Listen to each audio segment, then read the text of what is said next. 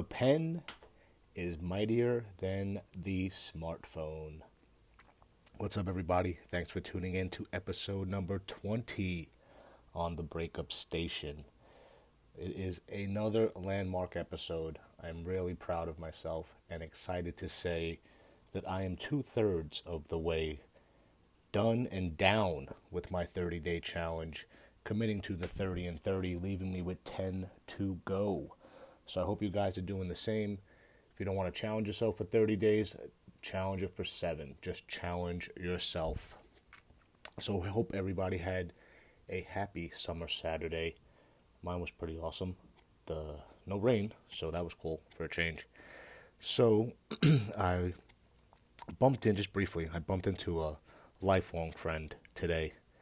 Um, probably my friend for 20 years. Best friend at a certain point in my life. You know, just life kind of takes you other places, so you kind of drift. But one of those kind of guys that you just get together and it's like I saw him yesterday, you know. So we were talking and we were just catching up on life, and he was asking me what was going on and what I was doing.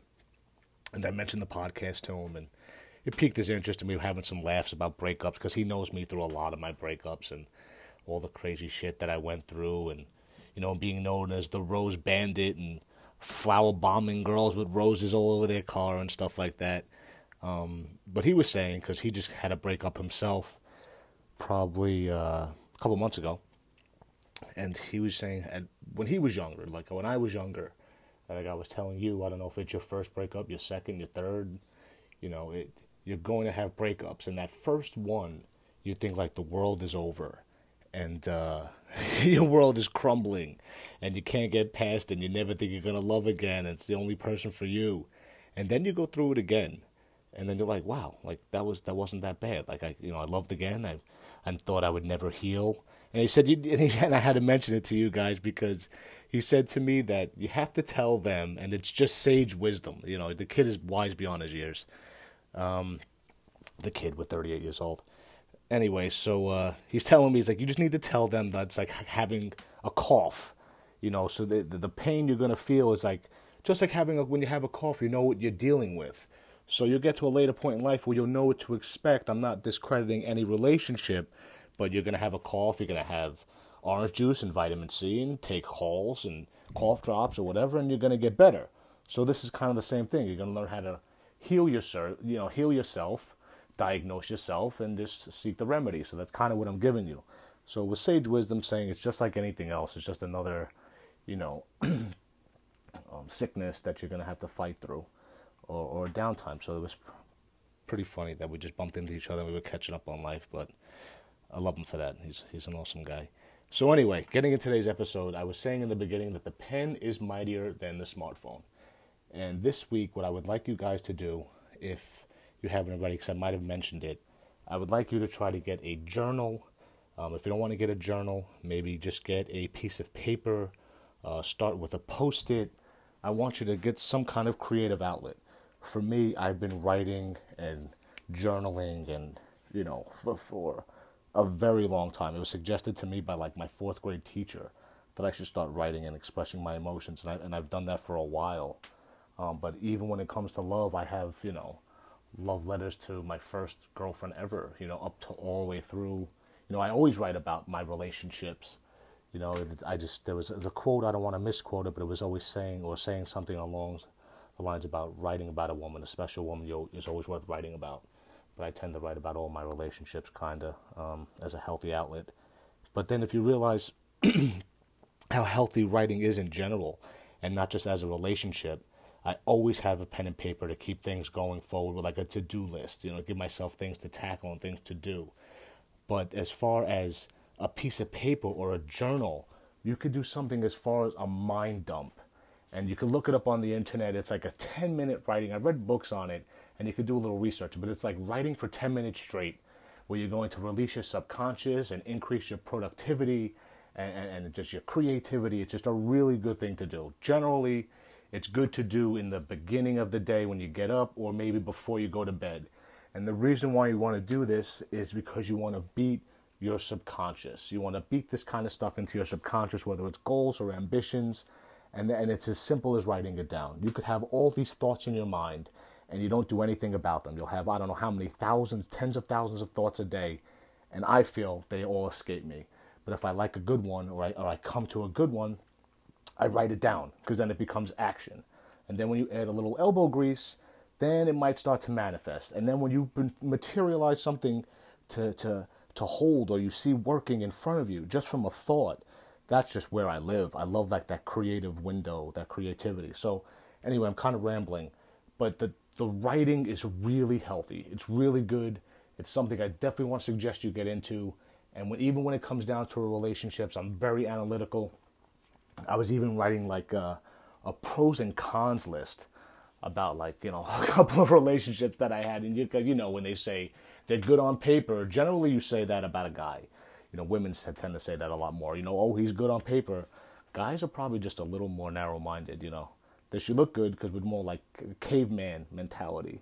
You know, but unless you take life a little more serious, then you assess like what's important to you. But generally speaking, that's kind of the rap we get. So whatever.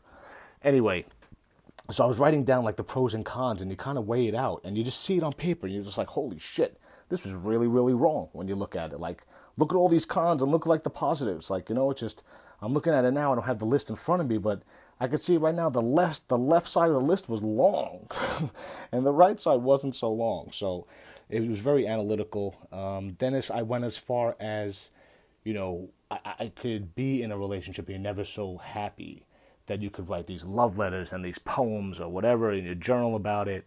Or then, you know, towards the end, it's like you're full of hate and animosity and whatever, all these feelings that you write this crazy letter, you know, to your ex. Some, obviously, you don't mail it to her or, to him or whatever. Um, but you write them this crazy long letter and you just express your emotions. You get it. It's like punching a pillow. It's kind of like punching a piece of paper, and that's what I love about a blank piece of paper. You can make it whatever you want you know, if you don't want to be aggressive and negative and, and write a hate letter or hate mail and not mail it, you want to just doodle, doodle. But I really want you guys to find like a healthy way to, you know, get creative with a journal and, and just and just just lose your mind, you know, just, just retrain your mind, and, and that's what I like about writing this stuff more than drawing and stuff, even though it works for you, whatever works for you.